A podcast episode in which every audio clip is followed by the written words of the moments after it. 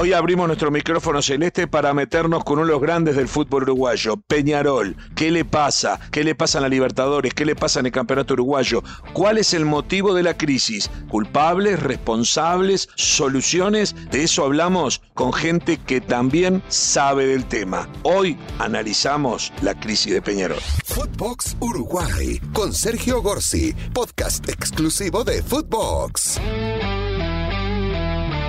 La vergüenza de haber sido y el dolor de ya no ser me vuelve a la mente nuevamente el tango de el tango cuesta abajo que tiene que ver con este momento que vive eh, Peñarol. Realmente eh, hay preocupación, hay desánimo.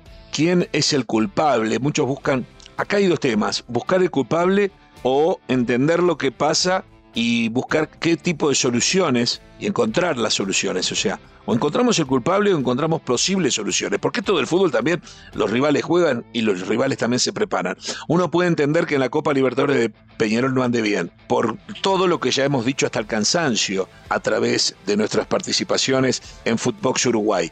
Pero lo que no se explica es que Peñarol ande entre el sexto y décimo puesto, aunque ahora pueda quedar cuarto, a, cuatro fechas del final del campeonato, a seis puntos del líder, con un campeonato de apertura realmente malo. Peñarol ganó este partido, este último partido ante Wanderers con un gol de penal, discutido no el penal, sino que había un offset, pero no me voy a meter en la parte ni del partido que fue tan malo como los anteriores, ni en el resultado que fue bueno, porque se lograron tres puntos, ni en esa situación eh, polémica que se pudo haber dado.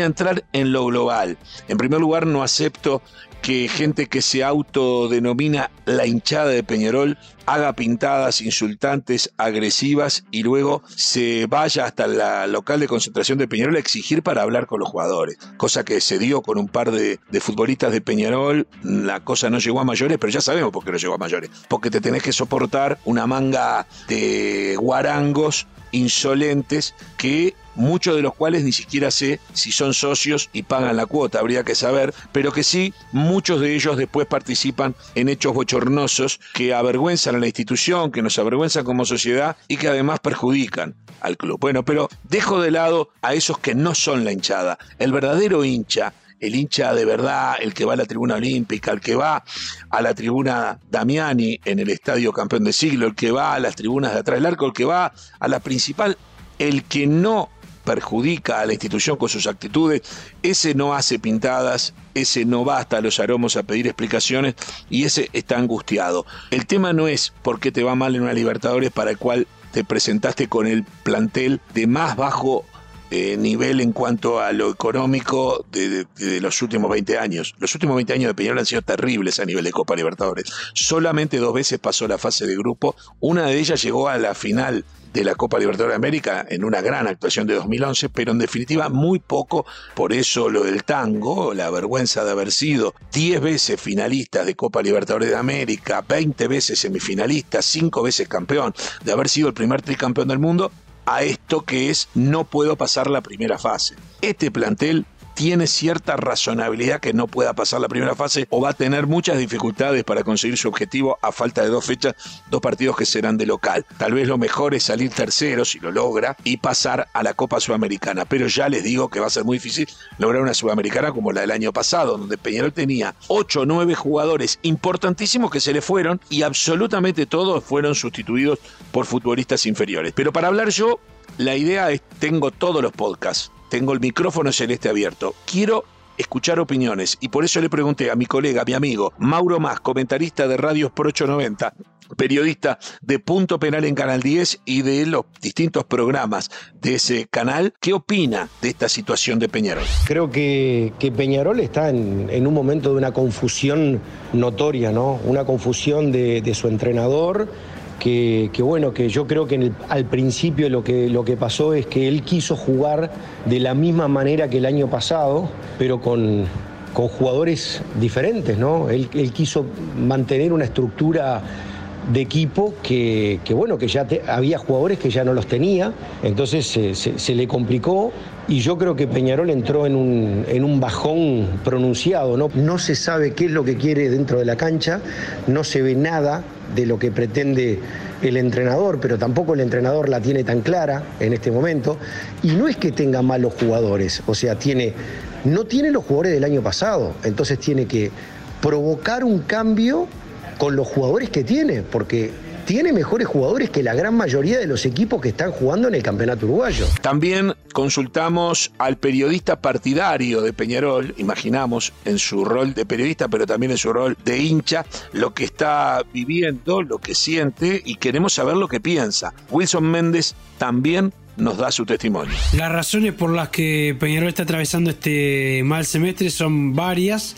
La primera es para mí una histórica para lo positivo y lo negativo en un plantel de fútbol, que es la conformación del mismo. Peñarol eh, perdió una cantidad de jugadores importantes que le habían dado el título en 2021 y no lo supo eh, suplir. Hoy el equipo titular solamente tiene a tres de todos los futbolistas que le dieron el campeonato. Las incorporaciones no le han resultado y eso se, se nota en el rendimiento. Tiene como responsables sobre todo al área deportiva, pero principalmente a los dirigentes. También hay una responsabilidad del cuerpo técnico en no saber eh, pedir y administrar eh, nuevas eh, incorporaciones para, para, el equipo. También hay una situación de, de una tardía interpretación de, de, Peñarol de que no puede jugar a lo mismo que, que jugaba en la temporada pasada y eso se nota en la cancha y no tan importante como en el pasado, pero sí importante la interna política de Peñarol,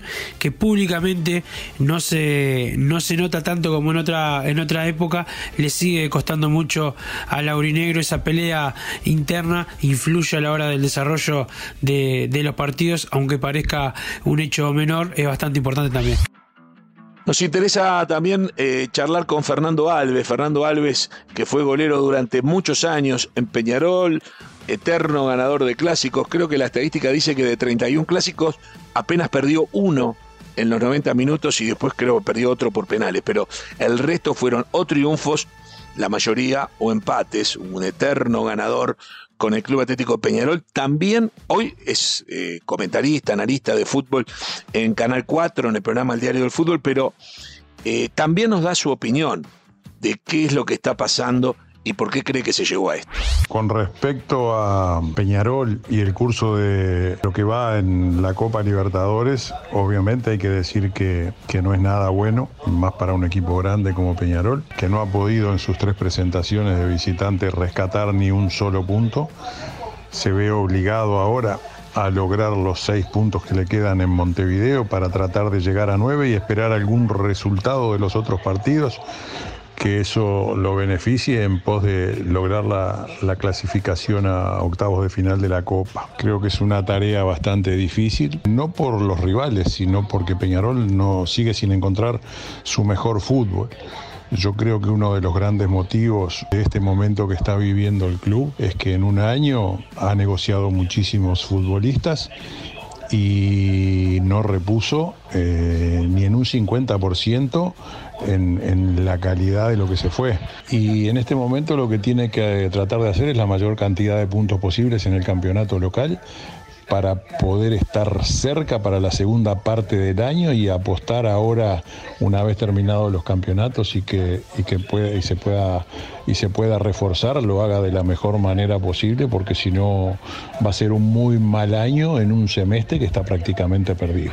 Por último, consultamos al Pepe Larriera. El Pepe Larriera es un hincha emblemático de los años 70 y 80 de Peñarol y es ya un hombre que está por los 60 años de edad pero que fue conocido cuando no existían las barra bravas como se conocen hoy. Era él, junto a alguno más, un poco los líderes de. En aquel momento pensábamos que algunas veces se portaba mal y podemos decir que no es nada al lado de esto. Y además, lo que nadie puede dudar es que la problemática era otro y que el amor por Peñarol era es y será este, absolutamente diferente a los que manejan intereses espurios, ¿no? O sea, es incondicional a Peñarol, pero sufre este momento y nos dice qué es lo que cree que está pasando.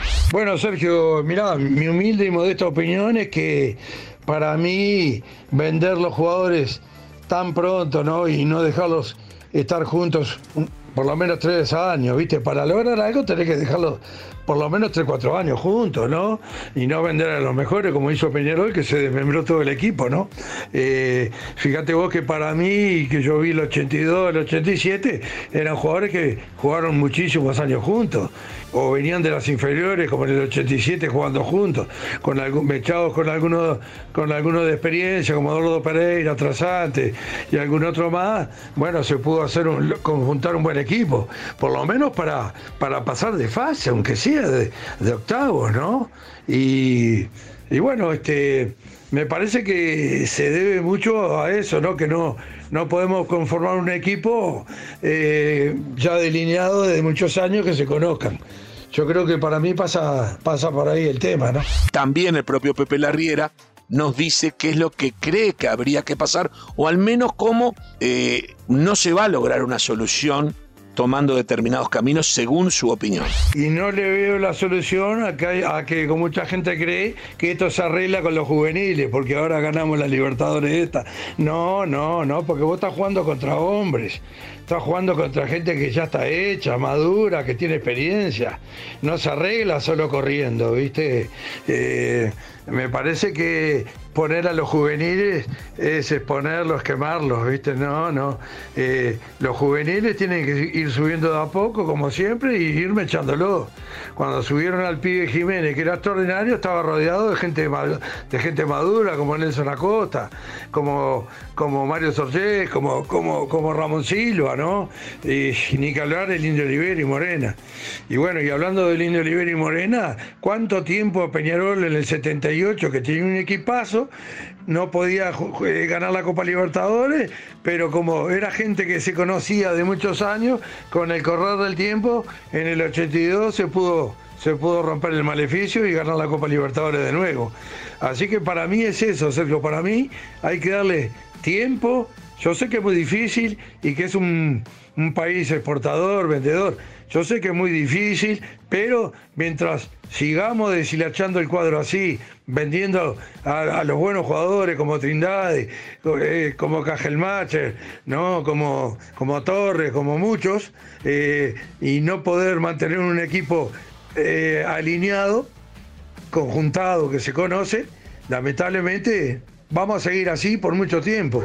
Y si a todo esto le suma que somos un fútbol pobre, Así que imagínate, te mando un abrazo grande. Con estos testimonios pretendemos cerrar. Es evidente que no le podemos pedir a los futbolistas. Yo, ¿por qué no comparto lo de la hinchada? Lo de la hinchada con carteles insultantes, lo de la hinchada, lo de la hinchada, de ese grupo de hinchas que se autodenomina hinchada, perdón, ya, ya, yo mismo me confundo, porque ellos nos quieren hacer creer que son los hinchas, haciendo esos carteles y yendo a meterle el peso, como se dice vulgarmente a los jugadores, creen que van a lograr algo no son verdaderos hinchas de Peñarol, muchos de los que están ahí, en mi concepto, hasta infiltrados, no porque sean originalmente hinchas de otros cuadros, sino porque están por otros intereses que tienen que ver más rayando la delincuencia que rayando la pasión eh, eh, por el club. Pero yo creo que yo no le puedo reclamar a los futbolistas. Los futbolistas que juegan en Peñarol son los que Peñarol contrató si Peñarol contrató bien o mal, si contrató suficiente o insuficiente, si en la caja hay dinero para más o no, si se puede apuntar mejor, maximizar mejor o no, si a veces le embocás y a veces le errás, es otro tema y eso tienen que opinar los hinchas. Si los jugadores salen a la cancha quieren ganar. Yo no comparto que lo que falte es actitud. Lo que yo creo que lo que falta es calidad.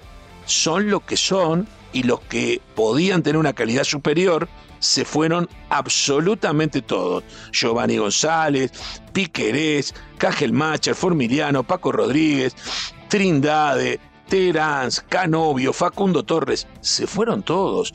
E incluso alguno de los que quedó, como Álvarez Martínez, no está consiguiendo los goles que conseguía antes. Señoras y señores, cerramos nuestro micrófono celeste hoy con este tema que tiene que ver con la crisis que vive Peñarol. Esto fue Footbox Uruguay con Sergio Gorsi, podcast exclusivo de Footbox.